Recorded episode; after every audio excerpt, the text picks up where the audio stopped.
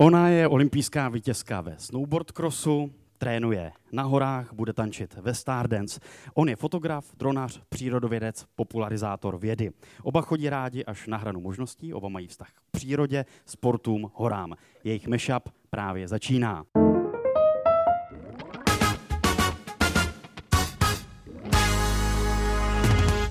Sportovkyně Eva Adamčíková, ahoj, hezký dobrý podvečer. Ahoj, dobrý večer. A fotograf, hydrobiolog Petrian Juračka, ahoj, dobrý večer. No, nazdar, ahoj, ahoj. No nazdar. Vypadá, že jsi vyloženě rád, že tady jsi. Jo, já jsem úplně nadšený. To je dobře. A doufám, že jsou nadšení i diváci tady v kavárně Aneška v Anešském klášteře, kteří dorazili a které srdečně vítám. Ahoj, dobrý večer.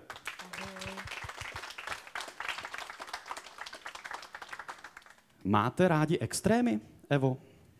Uh, no, nevím, asi, asi mám, jako, ale když je mám pod kontrolou, tak to mám ráda ty extrémy někdy. Co znamená extrém pod kontrolou? No, to je třeba ten můj sport, pro někoho může být extrémní, ale uh, já už jsem na něj zvykla a člověk se dostává do těch situací čím dál tím míň, jako těch extrémních neovladatelných, že proto právě trénuje a, a furt trénuje a trénuje fyzicky a psychicky, aby to vlastně nebyl pro něj takový extrém, protože to zase jako strašně náročný, to nejde dělat dlouho, když je hodně v extrému, podle mě. Petře, ty máš rád extrémy? E, jako jo, asi. A, ale nemoc. A pod kontrolou nebo bez no, kontroly? pod kontrolou. E, ne, Já už mám jo. druhé pivo. Jo, to je super. Ne, děkuju, to je... Ne, to tady, Tak, tak, no, tak pán. máme pro Evu. Díky. Díky. a to se napijem. Tak na zdraví, jsem Počkej. rád, že jste dorazili. S olympijskou vítězkou si dám pivo, to si dám do CVčka, je jako... Na zdraví a na další olympijské Ale úspěchy. extrém můžu, no, to je jako... Ne. Teď už jsem úplně zapomněl, na co jsem se ptal. Na ten extrém, hele, já bych to jako, eh, to je jednoduchý, jo. Ehm, Teďka, my jsme byli třeba teďka v Himaláji, že jo, líst na těch jako kopcích a lidi to považují za extrém, což jako, jako je, ale není to tak hrozný. Ale třeba když jdeš eh, v Adržbachu si zalíst, jako jo, tak to je úplně jinde. Jako, ale celá Himalaj ti úplně, jako, ta, ta, ta si klekne a pozdraví, protože tam je to mnohem větší extrém, že jo, protože tam jsi nad tím kruhem třeba 10-15 metrů, to já neznám teda, jako jo, ale když jsi takhle vysoko nejištěný, tak mě to přijde jako horší. Takže v těch Čechách je to extrémnější. Chodíte oba až na, nebo za hranu vašich možností, Evo? Já mám pocit, že ne, že, že je to čím dál tím, že jsem taková čím dál tím víc opatrnější. Čím víc zranění mám a s čím jsem starší, tak, eh, tak jsem opatrnější. Ale zároveň jako po tom zranění jsem se na to už mohla možná vyprdnout a vlastně jsem nechtěla, chtěla jsem to zkusit. Takže eh, vždycky se spíš snažím jako zjišťovat, kde je, kde je ta hrana. Protože ono se to někdy zdá, že to je vlastně nemožný a když člověk u toho chvíli díl vydrží, jako mě třeba na podzim moc jezdit nešlo na snowboardu a pak jsem vydržela po pár měsících, už jsem mohla normálně závodit, takže jenom jako občas, nebo já mám takové zkušenosti, že občas je potřeba u toho díl vydržet a, a posune se to díky tomu. Tak je dobře, že ses na to nevyprdla, protože se zvrátila a vyhrála mistrovství Jo, světa. šlo to docela. To, to asi docela šlo. No. Petře, ty jsi opatrnější s věkem? Jo, s věkem ne, já to mám hrozně nahlas, mě to bude děsí. Eh, No hele, mm, eh, já vlastně nevím, abych řekl pravdu. Jakože já jsem na extrému jakoby v tom, na té hraně často, ale jako ta hrana třeba toho, co jako vydrží ta technika fotografická, jako jo, že často mám na ten foťák mnohem větší nároky, než on je schopný mi podat. A vlastně tam hledáme to, co ještě ten foťák dokáže, co ne, třeba na mikroskopu, že jo, nebo, nebo ten dron v nějakých podmínkách, kdy prostě pode tabulek už je dávno mrtvý a on ještě furt letí, že jo, tak jako, tak tohle to jo, ale jako já jako osobně, jako moje fyzická schránka, to teda ne, to zase jako, to se držím tak jako stranou, abych jako si ještě dal ten puding doma třeba, jako. No, ty jsi zmínil ty Himaláje a výstup mimo jiné na K2 a na 8000, ale tam si zažíval docela extrémy, jak jsem se dočetl. Jak, jak já si velkou daň dělám- si zaplatil za právě výstup na 8000? A já si to dělám sám, ten extrém z toho, že jo. jsem nebyl, že jo, ale jako, já bych tam normálně mohl jít jako normální člověk a vylíst to, a to mě jako nějak nebavilo, no. Ale um, no, daně jsou různý, tak uh, já myslím, že se to všechno jako vrátilo, že už zase vidím. Jo. Tebe byl by vidím blbě, a tam je proti světlo, takže to- to mám tak možná lepší. Že? Ale vidím Evu, to je dobrý. To je dobře, to je to, to, důležité. je, to je hezčí teda. Ale ne, jakože to vidění tam byl jako velký průšvih, protože to bylo dvakrát za sebou a Vlastně to vypadalo, že je tam nějaký větší problém a teďka mm, vypadá to, že um, jsem opil jednoho primáře v Brně a on mi udělá magnetickou rezonanci mozku, aby mi zjistil, jestli teda ještě někdy můžu nahoru nebo nemůžu. A vypadá to, že asi můžu, ale nesmím to ještě moc říkat nahlas, hlavně ne doma. A to ti za to stojí, jako i potom, když tam máš omrzliny, jako málem si přišel o zrak. Ale omrzliny neřeš, to je dostáváš- takový jako... To je banalita. To, to, no, to, omrzliny jsou stav mysli, ale ono to zní strašně ezotericky. Já, ne, já nesnáším ezoternou, teda, jako, jo, protože jsem jako přírodovědec, jo. A tím nic, nic jako, ale prostě, jo, ale ono, ono to má, je fakt pravda, to řekla Sonja Boštíková, to je přímě nejhezčí věta, co mi někdy v životě řekla. Víte, že je Sonja Boštíková, to nevíte, že jo? Ho, první Češka na osmitisícovce. Uh, tak ona vylezla uh, ještě tou makalu, brutální, že jo, kopec, a e, říkala, že vlastně omrazený soustav mysli v tom, v tom smyslu, že když máš mysl nastavenou, takže si na to dáš pozor a nekašleš na to, tak se ti ty omrzliny nestanou, v tom má pravdu. Jo, že ty omrzliny, za to si vždycky můžeš sám, ale vždycky. Jo? Prostě vykašlal ses na to, nebo si zase něco, co nemáš vyzkoušený a tak si to sežer. Jako, ale když jsi normální člověk, který se o to stará, o ty ruce, o nohy, tak, tak je mít nebudeš. Evo, co vede sportovce i jako po zranění, teda znovu se postavit na snowboard a znovu jít dál, i po těch úspěších, které už máš za sebou? Já mám pocit, že u mě to je taková setrvač, nebo setrvačnost, no, takové jako, že to tak je prostě, že člověk, mám pocit, že to člověk už má tak zajetý, že teda sportuju a když má člověk zranění, tak automaticky se snaží vrátit, no, hodnej. Ty tady máš dokonce psa Artura dnes. On, uh, jo, on je Ahoj, ty bys chtěl mikrofon. No, on, to, by, to by bylo moc už. Uh, no, že to je takový automatismus. Já mám poc, nevím, vnímám to, že to je, má většina sportovců takhle, že to je automatický, že prostě ta rehabilitace, máme jako skvělý zázemí, fakt jako ta, ten tým, který mě obklopuje dlouhodobě, jako myslím ten můj uh, sportovní, ale i ten tým, který vždycky mi pomáhá v těch situacích zranění, tak je skvělý, takže zas člověk má jako eh, jako vrcholový sportovec nad, nad, eh, na- nadstandardní služby v tomhle, nebo jako možnosti. Ale já jsem to vždycky měla, takže jsem nad tím ani nepřemýšlela, že bych se neskusila vrátit zpátky. Je to už automatický pro mě a mám pocit, že to mají takhle všichni sportovci, ale nebavila jsem se o tom s nima. A zároveň prostě mě by to bylo líto, že bych nemohla už jezdit. Prostě to má člověk tak rád. Nebo v mém případě. Pro mě jako ta myšlenka, když mi nešlo jezdit, tak pro mě bylo nejhorší představa, že už si opravdu nikdy třeba nezajezdím bez bolesti a nikdy nezažiju ten skvělý pocit z ježdění. Toho jsem se nejvíc bála vlastně. Není to už potom vlastně trochu ale rutina? Je a je to někdy skvěl, jako ta rutina je skvělá. v Po sezónu, po věcech. sezóně, No. jako znovu do toho koloběhu. Samozřejmě, jako ono se to, ty drobnosti se furt jako měnějí, prostě každý ten závod je jiný, máme vždycky jinou tráť, to, jako jsou to furt, člověk se musí přizpůsobovat, ale v určitých chvílích je to hrozně příjemný v tom, že člověk ví, že na podzim odjede na ledovce, v zimě má sezónu, na jaře má v dubnu měsíc volno a od května zase trénuje. A je to, uh, je to, pro mě je to takový příjemný stereotyp v tomhle, že člověk minimálně ví rámcově, co se bude dít. A před olympiádou v Číně jsem měla opravdu, že jsem uh, ten tréninkový rytmus dodržovala extrémně, protože prostě do roka měla být olympiáda.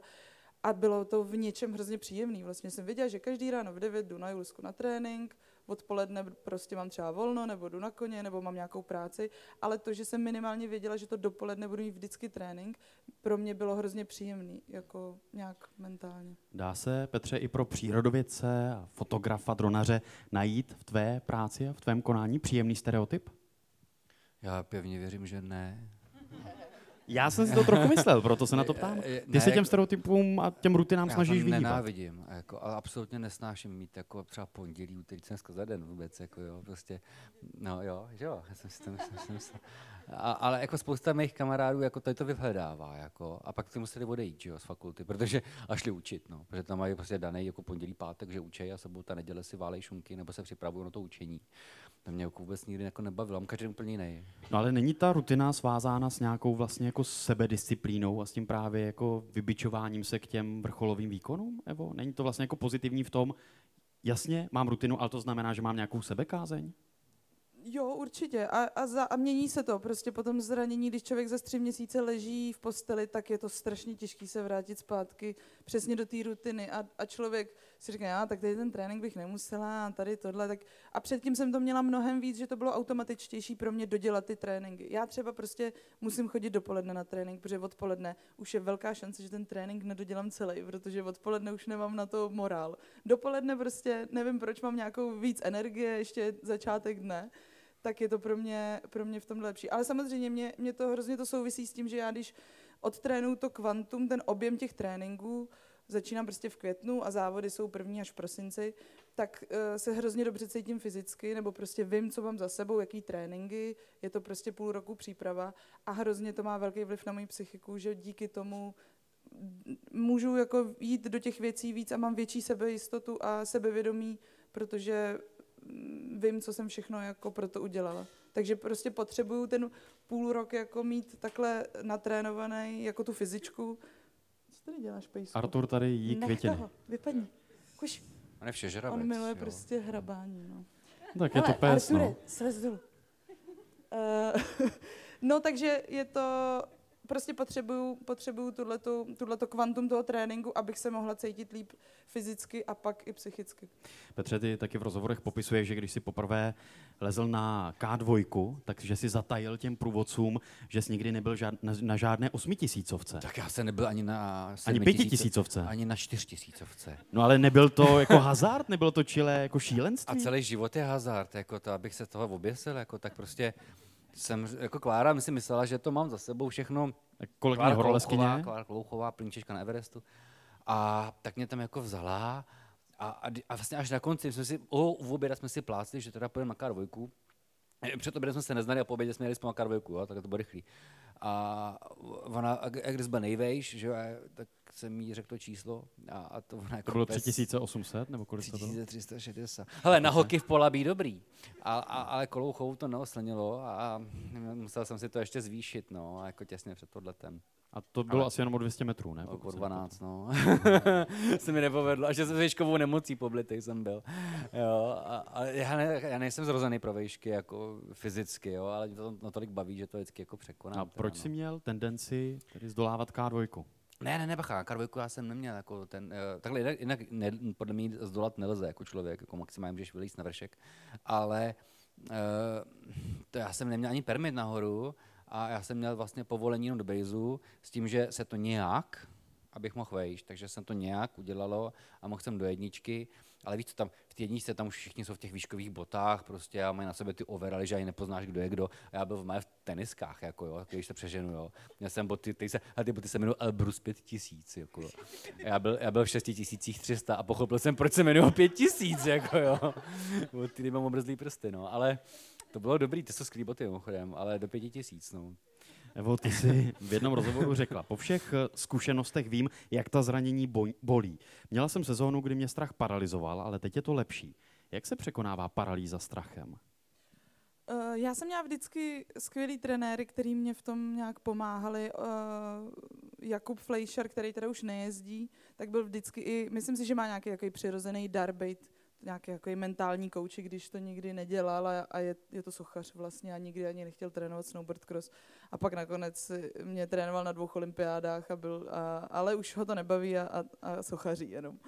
A, ale, ale možná právě díky tomu, že měl takový nadhled nad to, tak uh, mě vždycky se snažil i tak nějak jako mentálně podpořit, nebo mm, má, je hrozně empatický, takže mě měl hodně odhadlou a mě v tom hodně pomohlo ty zkušenosti a nějaká jako logický vysvětlení sama sobě, že jasně, bojím se tady této věci v té trati, ale jezdila jsem podobný trati i v 17, teď mi mi 25, nebo v tu dobu, kdy, kdy jsem se tím hodně trápila, je mi 25, tak proč bych to jako neměla projet, když jezdím o pět let díl a mám mnohem větší zkušenosti, i lepší skills a všechno jako umím líp. A samozřejmě, že to nebylo jako, že jsem si jednou takhle řekla prostě a fungovalo to, ale bylo to postupně celou sezónu dvě, to tak jako probíhalo a, a snažila jsem se to jako si vysvětlit sama a, a musela jsem získat těma, tě, pak, pak se člověku povede jeden závod, druhý závod, pak najednou ve čtyřech projede dobře trať, i když mu to normálně jako nejde, neboť se to tak říká, že prostě málo trénujeme ve čtyřech a moc nám to nejde, že to je náš jako handicap jako Čechů. A pak jsem si říkala už jako, ale teď mě to jde, když tady umím projet tuhle zatáčku, tak proč bych neuměla projet jiný? Takže jsem se musela trochu dostat z toho, i si v Čechách je to prostě hrozně těžký být, nebo těž, těžký, těžší být sebevědomý v tomhle, protože člověk na tiskovce řekne, že chce vyhrát tady světový pohár a hnedka je prostě za machra, že vlastně schazuje ostatní a že je namyšlený. Ale to tak prostě, já to tak neměla. Já si říkám, to by bylo přece jako... Uh, to, by, to bych byla divá, kdybych jako jezdila dvě sezóny vyhrávala závody a pak říká, já bych chtěla být do desítky, to by bylo fantastický. To je No, čtvrté pokrytectví místo je třeba prostě. super. No právě. Jako to, Hlavně se zúčastnit. jako já to chci vyhrát a když to nevyhraju, no tak OK, tak prostě se povede jiný závod. Jde o to, že prostě si myslím, že by člověk ten cíl měl mít uh, i trochu nad tím svýma možnostma, protože ho to aspoň jako motivuje v tom a je to důležitý prostě pro člověka. Máš to taky tak, Petře, že máš ty cíle, nad možnost má, že chceš vyhrávat a chceš zdolávat? vyhrávat, ale já jsem se v životě účastnil dvou soutěží, kde jsem potřeboval vyhrát. Obě jsem vyhrál, takže mi to stačí. A Takže dvakrát a dost. dvakrát, no, stačilo, stačilo, no. Já jsem potřeboval o loni vlastně. To byla mezinárodní světová soutěž, prostě, velká prostě. A to bylo, no, byl nový dron jako na světě, nový model. A jak jsou všechny, ty, jak vše, celý ten trh je prostě zdivnělej, prostě, že tím covidem a tsunami a vším, tak nebyly baterky do těch dronů. A ty baterky byly důležitější než ty drony, ne? A nedala se koupit. Ty jsi nemohl koupit baterku do dronu. Ty jsi musel koupit celý nový dron, což je blbost, jo. A ta firma, která ty drony vyrábí, tak vypsala eh, globální soutěž o baterky. No, tak, tak jsem makal, to jak debil, a fakt jsem to vyhrál. Abych na to nepál baterky, tak to bylo jako jediný, jako no, ale já tady naštěstí nemám v sobě to, jako nepotřebuji nad někým vítězit, protože vlastně nejsem v tom kompetičním prostředí. Takže A jako, sám nad sebou? Jo, tak já se per- permanentně porážím. Tak jsem furt poražený. Jo.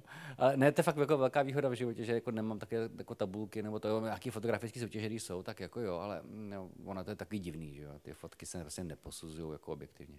Petr tady popisoval, jak tady zatajil nejvyšší výšku, aby se dostal na osmitisícovku. Vávra Hradílek v jednom z minulých mešapů popisoval, že falšoval svůj věk, aby se mohl účastnit jako kajakářských soutěží a byl zařazen jako do mužů a ne do juniorů. Musela jsi takhle taky někdy něco zatajit ve své ka- kariéře, Evo? A, asi ne.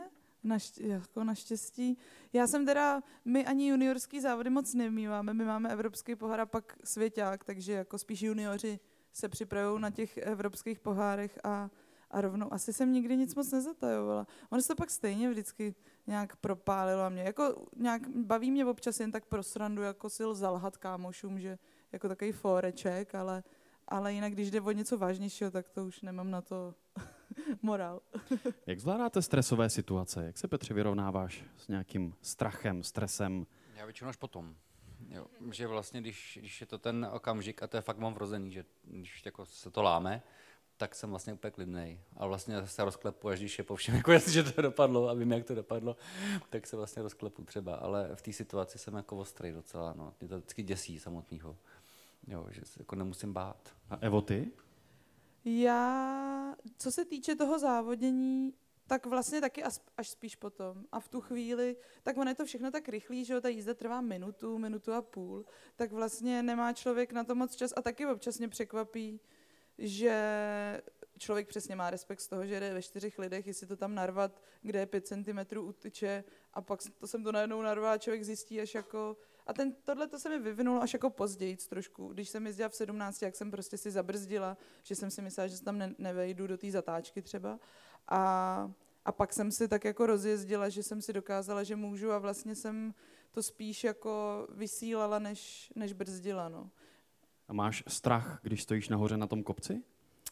Uh, ne, to by bylo už jako hodně blbý asi. To jsem, to jako jedna moje kamarádka říká, no tak já jsem se tak bála, nevěděla jsem co, tak jsem si říkala, že pojedu a uvidím, jak to dopadne. Tak s tím bych jako nemohla jít do trati. Ale mám takový jako respekt z toho, a, ale to je prostě důležitý, protože o to více na to dokážu soustředit a, a naplno se tomu věnovat. Když, když bych jako z toho neměla moc respekt a nebavilo mě to, tak bych akorát se mohla spíš zranit, protože bych neměla úplně na maximum tu pozornost. Ta trať je skvělá v tom, že člověku, jak je to jako náročný ta, ta jízda, tak, uh, a je tam hodně věcí, který, na které se musí soustředit, tak mu bere tu pozornost úplně na maximum, takže naštěstí jako já nevnímám moc věci kolem, což je důležitý. Ale, ale jako mám z toho takový ten dobrý respekt, že aspoň jako uh, mě nic nerozptýlí kolem. No. Já bych si rád vyzkoušel diváky, jestli vás znají, jestli znají Evu a Petra, takže mám jsem řekl Evu a Vaška, ale zarazil jsem se. takže jdu za váma i na tady balkon, protože je tady rubrika Hádej kdo. A já se vždycky zeptám na jednu otázku a nemusíte se bát, protože je to šance jedna ku jedné. 50 na 50, buď bude správná odpověď Petr nebo Eva. Vy klopíte zrak, tak jdu za váma. Kdo dostal na škole dvojku z tělocviku? Uh, Eva. Ne, je to Petr. Je to tak, Petře, jo? Dvoj, dvakrát? Jak je to možné? Protože nenávidím kolektivní sporty. Já jsem, já jsem byl v lize tenisový, ale nesnáším prostě nějaký fotbaly, jako co to je, prostě. Nebo volejbaly, tam stojíš jak debil a čekáš, až to přiletí, jako. Tak to já jsem se odmítal toho účastnit, a proto jsem dostal výchovně dvojku, no. Takže to byla výchovná dvojka. Evo, Jo. tvůj vztah k tělocviku? No, mě to bavilo a já jsem byla s klukama vždycky ve třídě, protože s holkama mě to nebavilo, ty jenom relaxovali furt. Ale pak jsem udělal nějaký průšvih a přeřadili mě za trest k holkám, no. Takže jsem tam... Ale tam byla nejlepší. Ne, tak s klukama to bylo tak na stejný úrovni. Otázka druhá. Kdo umí hrát na saxofon? Uh, Eva. Je to tak? No, jako... Neumím, Správně. ale uměla jsem. To je docela vtipný. Já jsem hrál 10 let na saxi kapele. tak asi umí víc než já. teda. To byl chyták a mohli jste odpovědět správně, takže správná odpověď by byla. Škoda, že tady nemáme Na co- na saxofon, že byste si mohli zahrát spolu. Na altku. Na altku, ale čtyři, čtyři roky jenom a teď už A ty, no.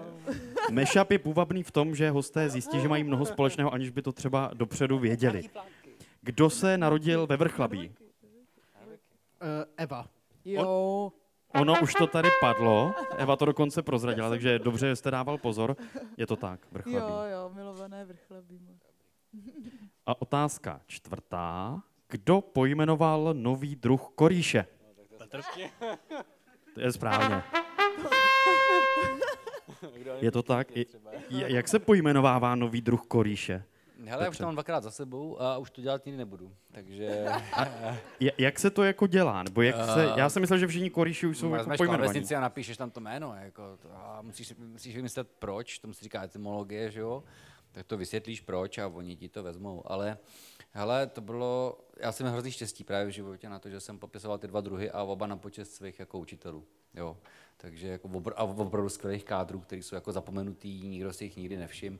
Jeden teda byl první polistopadový děkan naší fakulty, toho si docela všimli jako lidi, ale takže vlastně oběma jsme to mohli věnovat a u jednoho jsme to stihli jako za života, ten si toho strašně vážil a poděkoval mi, což bylo úžasný, a u druhého jsme to udělali těsně in memoriam, no, takže jako. No ale jak se jako ten korýš objeví? To něco mikroskopuje? Jo, takhle! Moc vám děkuji, že jste se dodívali nebo tento mashup jako podcast doposlouchali až sem. Další část, větší polovina, je už ale jenom pro předplatitele na herohero.co lomeno Michael. Tak budu moc rád, pokud mě podpoříte. Díky za vaši podporu. No a v té následující části uvidíte toto. Do vysílačky mi řekne trenér, co jsem, a já řeknu agresor. A on, agresor! A od té doby už se nenechávám jako holit žiletkou, kromě Nepálu, protože tam nikdo nemá AIDS, tak tam mě holej žiletkou normálně. No. Já jsem fakt byla vždycky 150. na lyžařských závodech a nikdy podle mě nikdo si nemyslel, že bych mohla být vrcholový sportovec. A moje ségra viděla ten videoklip a říkala, fantastický, písnička úžasná, všichni skvělí, jenom teda ty si měla být trošku vtipnější. Lidi jdou nahoru a aspoň něco udělají a nesedějí furt na gauči. Jo. Na sněžku dojde každý, protože tam jede lanovka.